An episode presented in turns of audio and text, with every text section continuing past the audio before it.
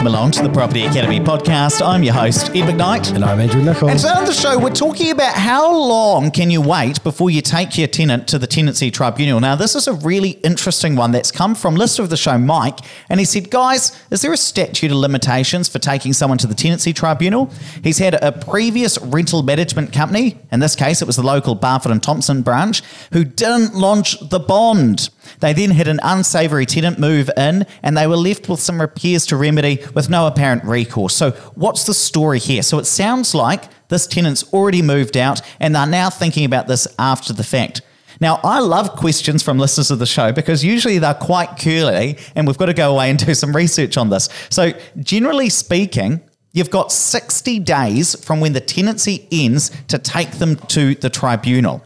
Now, the reason behind this is that within that 60 day period, any of the letters, that's going to be served back to that property where they were living in. But after that 60 days, you've got to find out their new address and you need to give a reason why you haven't done it within those first 60 days. Now, Andrew's got a really good story for us, which he'll share in a minute about how to recover the tenant's address. But just before I get into that, I want to talk about well, what's actually a good reason why you've left it for a while? What would be a good reason that you've left it for 60 days? A really obvious one that's topical right now would be COVID that perhaps the branches were closed for some time, you weren't able to find out their new address.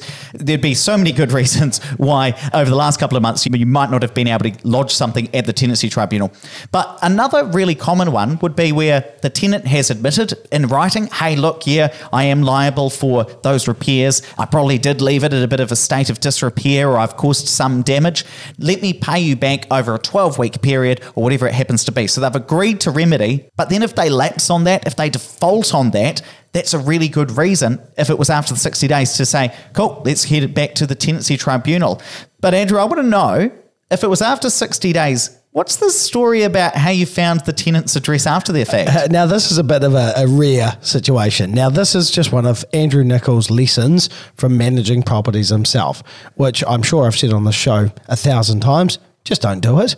But back in the days when I did this myself, I had some really bad tenants at 12 Maple Place, Rangiora. And so I was managing this property myself. And so I did the usual thing of chose some good tenants. Well, chose some te- the first tenants. They were going to pay the rent, in theory, that I was asking. So I put them in. And I should have known that these people were mental pretty quickly because I would just get phone calls all the time. And I made the mistake of giving them an inch.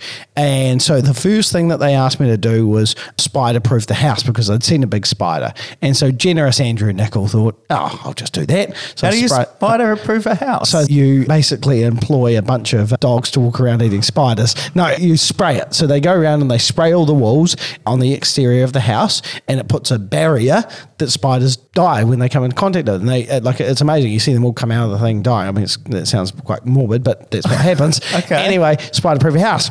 Anyway, I did that, and then next thing it was I want something to the fence, and I was like, oh, I don't know about these, and so I said no.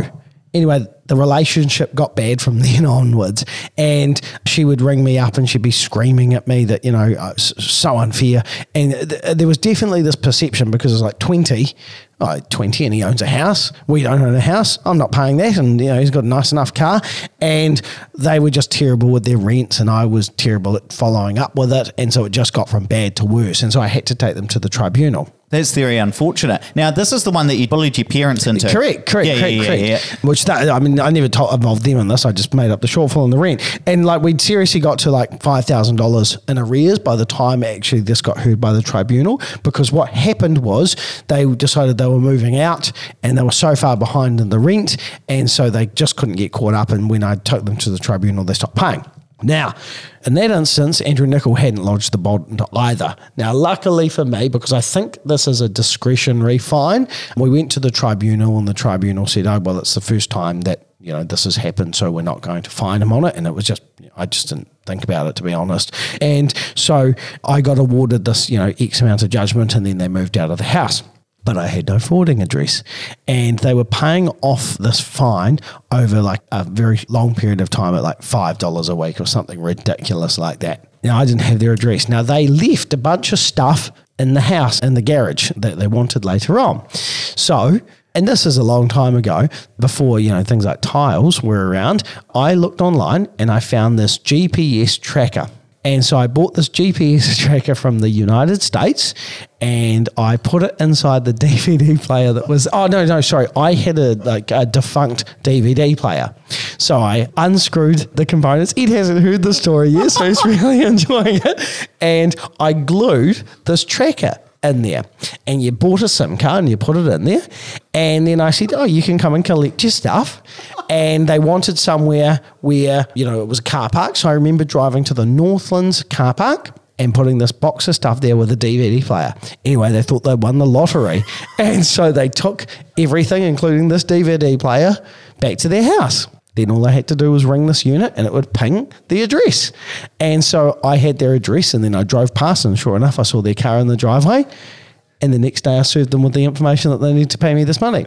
Anyway, they buggered off back to Australia and never paid me any of the money. So the joke was on me in the end, but it was something a bit wild and wacky. Nowadays, you can do this with a, tr- a tiny little thing called a tile, which Ed's got one on his keyring, so I know where he is at any time, and you can actually see someone's address. But normally, you don't have to go about this. There are other mechanisms. I think you can actually go to people like Work and Income. One of these people were on a benefit, and I think they have to forward it on to them. That's so devious. But I wouldn't put it past you. I can just imagine 20 year old Andrew Nicol gluing this GPS tracker that he's bought off Amazon up on something.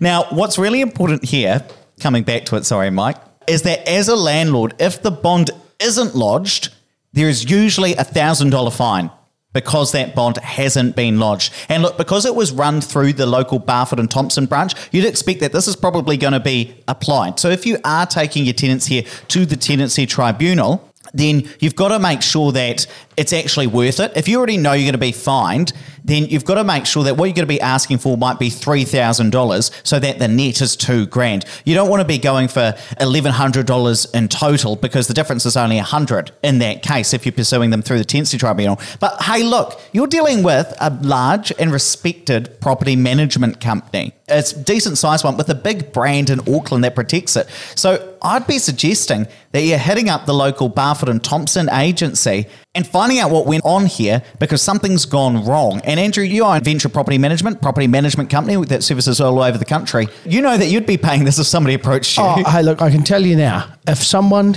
brought this to me and it was an investor who we had dropped the ball on, Andrew Nicol would get out his checkbook and pay it because I think it is completely inappropriate that a firm of that size hadn't lodged bond. I also think that they should not have released the bond if there was damages to the property. So I think that the damages should be paid by Barfoot and Thompson at least up to the value of the bond.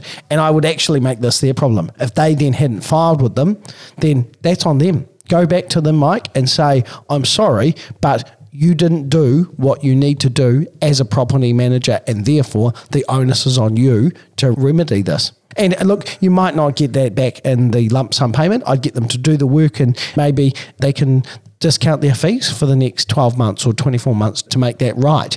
But at the very least, I'd be wanting them to pay it and or I'd be looking for a new property manager. Yeah, so you could be asking for the money up front. If, if they're a bit tough, then you could look to negotiate as a discount on fees. Hey, the other thing I want to talk about, because a lot of you will then be thinking, well, how do I know that my property manager has actually lodged that bond at Tenancy Services? And it's really simple because once the property management firm has done this, they will get a letter from Tenancy Services saying that that's been done. So you can simply ask for that letter and it should be forwarded to you and to the tenant as soon as it's been lodged. So the property management firm should be passing that on. And it must be lodged within 23 days of that tenancy starting. So if you haven't received that letter within three weeks, you should be following up with your property management company to make sure that that's lodged because you don't want to be putting yourself in line for that $1,000 fine if you ever have to take this tenant to the tenancy services. Yeah, and if it's uh, you know just standard operating that you ask for that, I don't think there's anything wrong with it. I remember we talked I think last week or the week before on scams, and I might have mentioned that you know one of the first property managers I used scammed me by not lodging the bond, and then when he disappeared, the money went with it. So it's worth doing. Fantastic. Let's wrap it up there. But please don't forget to rate, review, and subscribe to the podcast. Really helps us get the message out to more people. And hey, if you've got a topic that you'd like Andrew and I to talk about on the show, give us a text. Our number is 5522. We want to hear from you. We want to make this a two way conversation. So whip out your phone and send us a message. We really do want to hear from you.